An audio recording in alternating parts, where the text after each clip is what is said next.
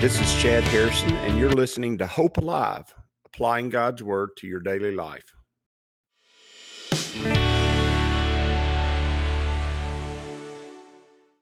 Hi, this is Chad Harrison, and I am the teaching pastor of Lake Community Church and have been serving as a pastor for 25 years. I'm also a practicing attorney. This podcast is designed to help you study God's Word and find God's will for your life. I pray in the name of Jesus right now that God would open up his word to you and allow you to see him and to know him and to know his will, that you might glorify him and that you might walk in faith and power each and every day, especially today, in Jesus' name. Good morning. Welcome to Lake Community Church's morning Bible study. We are in Exodus chapter 2, and Moses has been drawn from the river He's been sent to uh, be taken care of by his mother, to be nursed by her, and he is going to be brought back to Pharaoh's house. As we go into this Bible study, for me, it is very important that I remove some things from my brain that were placed there a long time ago. And for those who grew up in church, or maybe those who grew up watching some of the early Christian movies or some of the early movies of some of the early movies of all time, you sometimes have a thought about how a story in the Bible took place based off of those movies. Now, I would say to anybody, e- even maybe some of the young people years and years from now who might be listening to this Bible study, I would say I would say that you would benefit greatly by going and watching a few of the great old movies that were built, that were made even before I was born. They are epic movies. They were the blockbusters of their day. And uh, many of them are historic. One of the movies that a lot of people really put down a lot but gives you an idea of what it was like in the South during the Civil War is Gone with the Wind. And it was a historic movie because one of the main characters in that movie, even though she's portrayed as uh, maybe the, the way she's portrayed is very is very flat. She's not a she's not a dynamic character and she's she meets all the stereotypes. She was one of the first black actresses to ever play in a movie and be one of the primary stars in the movie. And so that makes that movie historic and it's also very long and it was an epic of its time. Now, two of the movies that were epics of their time and were shown every year on Sunday night. There was a Sunday night movie, and they were shown every year at least one of the Sunday nights, one of the 52 Sunday nights of the year. Now we have so many movies out today and hundreds of movies being made each year. That seems so strange, but back then the amount of money required to make those movies and the amount of time and resources it took to make those movies, there weren't many blockbusters and there really wasn't all that many movies released each year. The two movies that were really big and we watched every year, one of them was Ben Hur and the other one was The Ten Commandments. And those movies uh, both had a Christian theme to them. And so a lot of times today, I know that they're not pushed, but they are very powerful movies. And Ben Hur is a powerful story about an ancillary family, somebody not scriptural. It's not a scriptural story, but Jesus plays a pivotal role in that movie. And he's seen a couple of times throughout that movie and he is the redeemer of that movie. And I would encourage anyone who wants to see a movie that's set in Jesus's time and actually uses Jesus as a figure in that movie and a life changing figure. Ben Hur is a great movie. Also, obviously the Ten Commandments is a biblical movie because it's about the Ten Commandments and it's really about Moses' life. It's a biography of the life of Moses and it takes a lot of license and writes a lot of stuff into this story that we don't see here. And so sometimes when I'm studying through scripture, I have to take my brain out and say, okay, shake out all the things that were used to fill in a story like like the story of Moses' life and uh, take that out and then just go straight to the scripture and allow him to see that. I, you say, I don't really know if I have that. I remember distinctly uh, when I was going to Sunday school, I would, I remember distinctly when we studied Jonah and the whale and uh, there was a picture in there and Jonah was like in the belly of the whale, and you could see like the ribs, and he was laying on, he was sit, sitting on something that was looked pink, red, and he made him a fire inside the belly of that, and it looked like he was cooking either marshmallows or fish. I'm quite sure it was fish, but it looked like marshmallows to me, and I distinctly remember that, and that gave me the impression that Jonah was alive in the belly of the whale. We know that he was not alive in the belly of that whale. There's not, it's not physically possible that you could be alive in the belly of a whale. That that's not how that works. He was in the belly of the whale 3 days and uh, the Bible says that Jesus says as Jonah was in the belly of the whale 3 days so the son of man will be in the earth. The way the son of man was in the earth for 3 days was he was dead. And so I so distinctly remember thinking Jonah was alive in the belly of that whale. Well, scripture tells us that Jonah was not alive in the belly of that whale. He was dead and God resurrected him. And that is a picture of the resurrection of Jesus Christ. And it is foreshadowing of that resurrection. It's a prophecy of that. And once I got older and once I've studied more scripture and thought about, thought things through, it made sense to me. It made a lot of sense to me, but I, I, I, can scarcely figure out how to get rid of all of the things I saw with Charlton Heston being Moses in the Ten Commandments and reading this story that I'm about to read, which is very short. Reading this story I'm about to read and not tying him to the daughter of Pharaoh and the love affair that was going on in the Ten Commandments and all the things that happened with Ramesses and his son.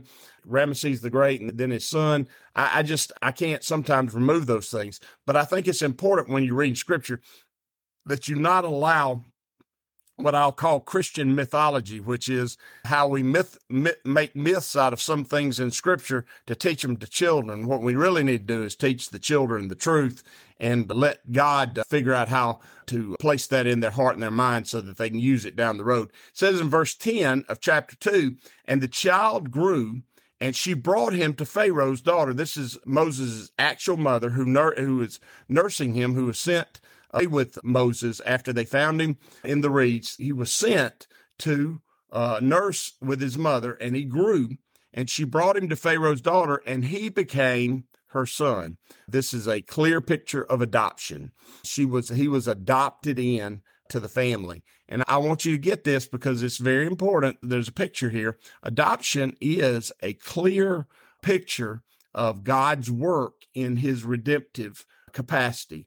God adopts us into his family because we were we were dead in trespasses and sin, which means we were separated with, with from him. We were not no longer in his image because our spirits were dead and we are adopted back in and given the new birth, the new human spirit. We're made alive again in Him. So adoption is a picture of being made a part of the family of God again. Notice Moses is adopted by Egypt and the world.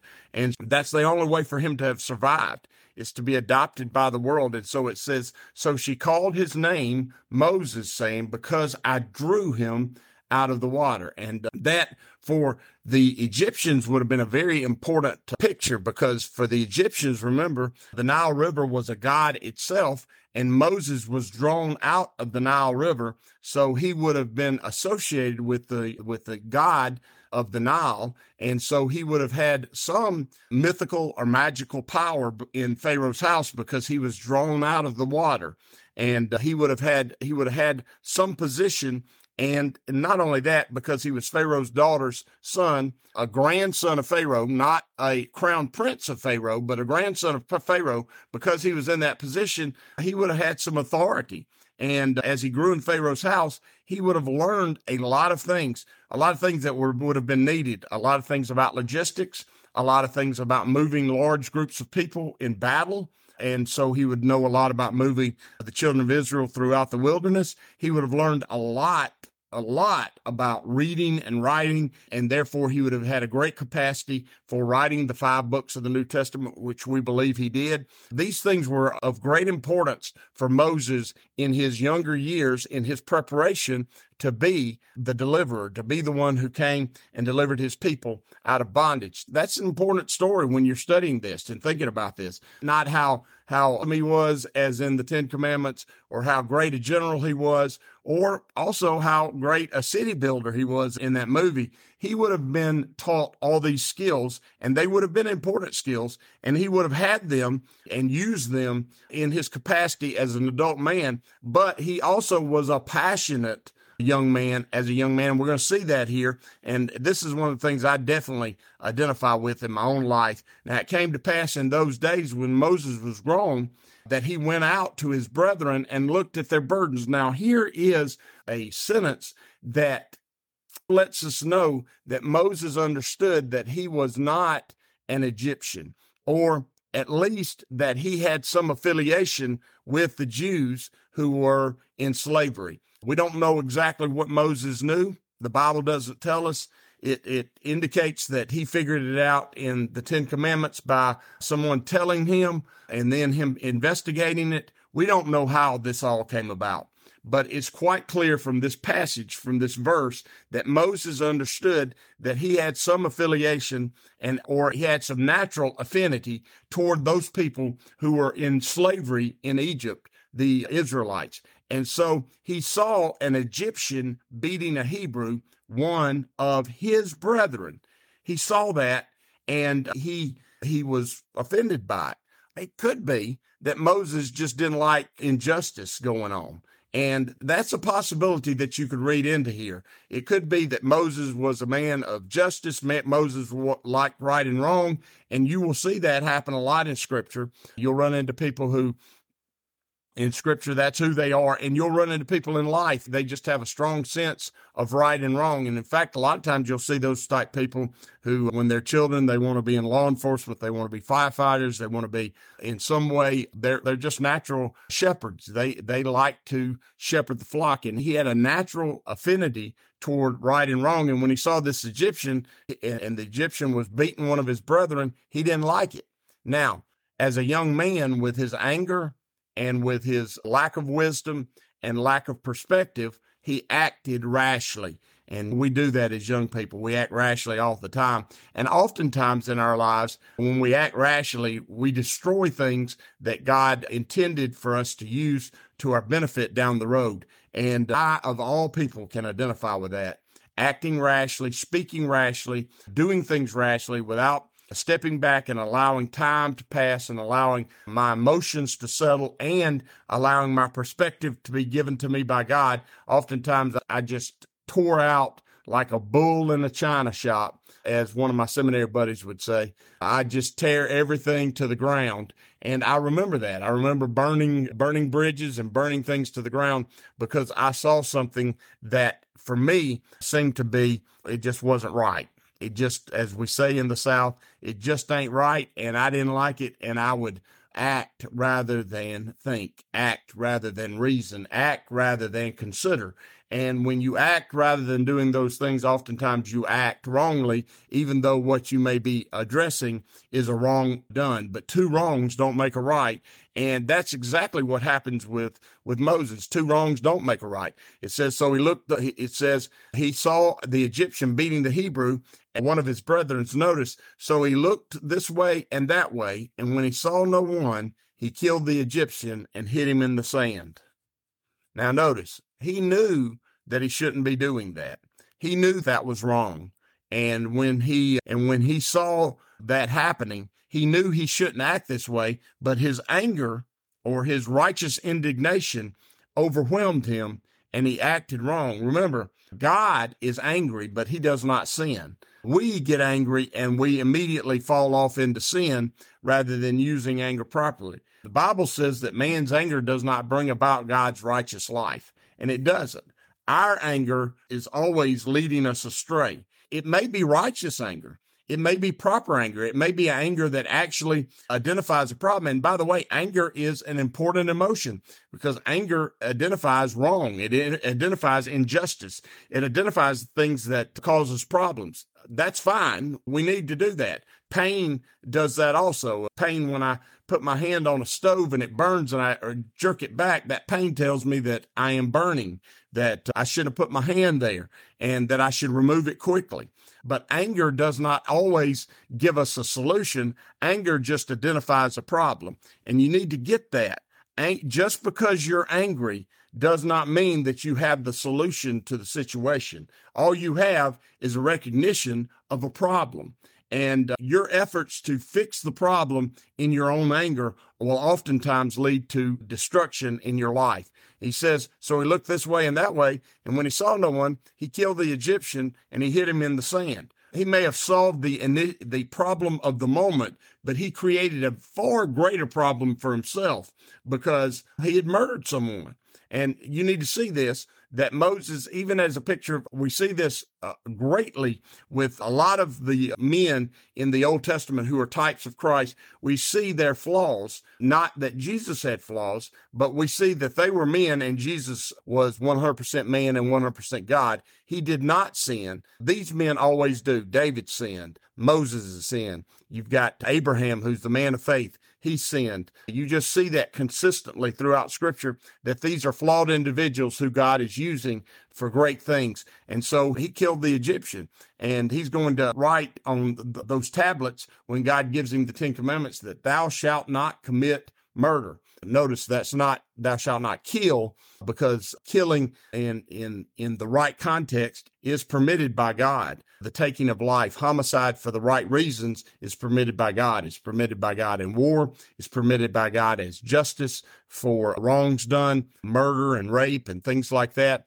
It's permitted in certain circumstances and under certain very precise situations, but it's not permitted for him he just did it on his own. And verse 13 says, And when he went out the second day, behold, two Hebrew men were fighting. And he said to one, the one who did the wrong, Why are you striking your companion? Notice he was protecting the Hebrews from the Egyptians who were oppressing them. And he acted rashly and wrongly. Now he goes out later on and he sees two Hebrews treating each other wrongly. Like I said, anger identifies wrong, but remember, the identification of wrong is not the solution to the wrong. And oftentimes we identify wrongs that take place all the time in this world, and our anger is not the solution to the problem. It's just the identification. And so he was identifying, well, the Egyptians are wrongly persecuting, they're wrong, doing wrong by my people. And so I'm going to fix this problem. Then he goes out and he realizes, uh oh, the Hebrews are treating each other wrong and they're striking each other and they're uh, wrongly hurting each other. And he calls them out. And they said, then, the, then he said, Who made you prince and judge over us? Do you intend to kill me as you killed the Egyptian? And he realizes, uh oh, my anger has put me in a bad position because now people know that I killed the Egyptian. So Moses feared and said, Surely this thing is known. And it was. It was known. And when Pharaoh heard this matter, he sought to kill Moses, but Moses fled from the face of Pharaoh. Notice, Moses had to get away because he allowed his anger to destroy his position in Egypt.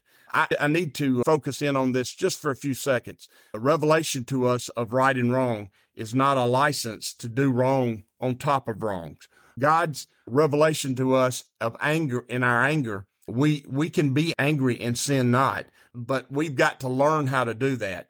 And anger does not bring about God's righteousness. It does not. And we we have to learn not to burn down everything and to do our best to build every bridge possible so that we can have every opportunity for God to move his grace and his mercy into certain situations. When you burn down bridges, and uh, let me say this, I am the chief among us at knowing how to burn a bridge down, okay? I am an expert in bridge demolition. I know how to do it. I can burn it. I can blow it up. I can dig it out. I know how to burn a bridge. Okay. I'm telling you, I am an expert at it. And in my younger years, I could do it outstandingly. And I know, I understand where you're at. Burning bridges is a terrible idea because you might need that bridge later on. And it's all also generally not necessary. generally you can handle the situation without cutting yourself off from God from opportunities that God might afford you down the road. Do not burn bridges if you can keep from it. Some people are going to burn bridges on you. And when you run up on a bridge that somebody else set afire, there's nothing you can do about that.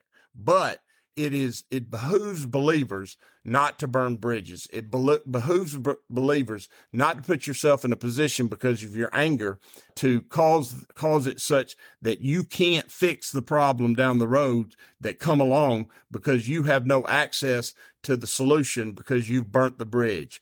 And as we study through God's word, we need to stop for just a moment and say, don't burn down bridges. If you can keep from it, if it, sometimes there's just nothing you can do, you got to burn the bridge. I understand that, but uh, it doesn't have to always be that way. And uh, bridge burners usually end up isolated on islands by themselves. And don't allow your anger to bring about unrighteousness.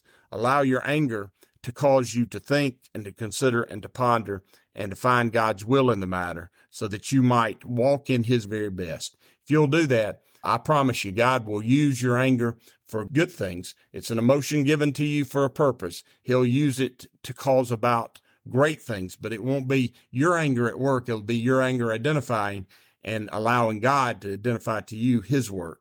And we're going to trust that he'll do that for you and we're going to expect that he will. May God bless you and keep you. May he make his face to shine upon you. May he give you hope and peace as you go today. In Jesus' name, amen.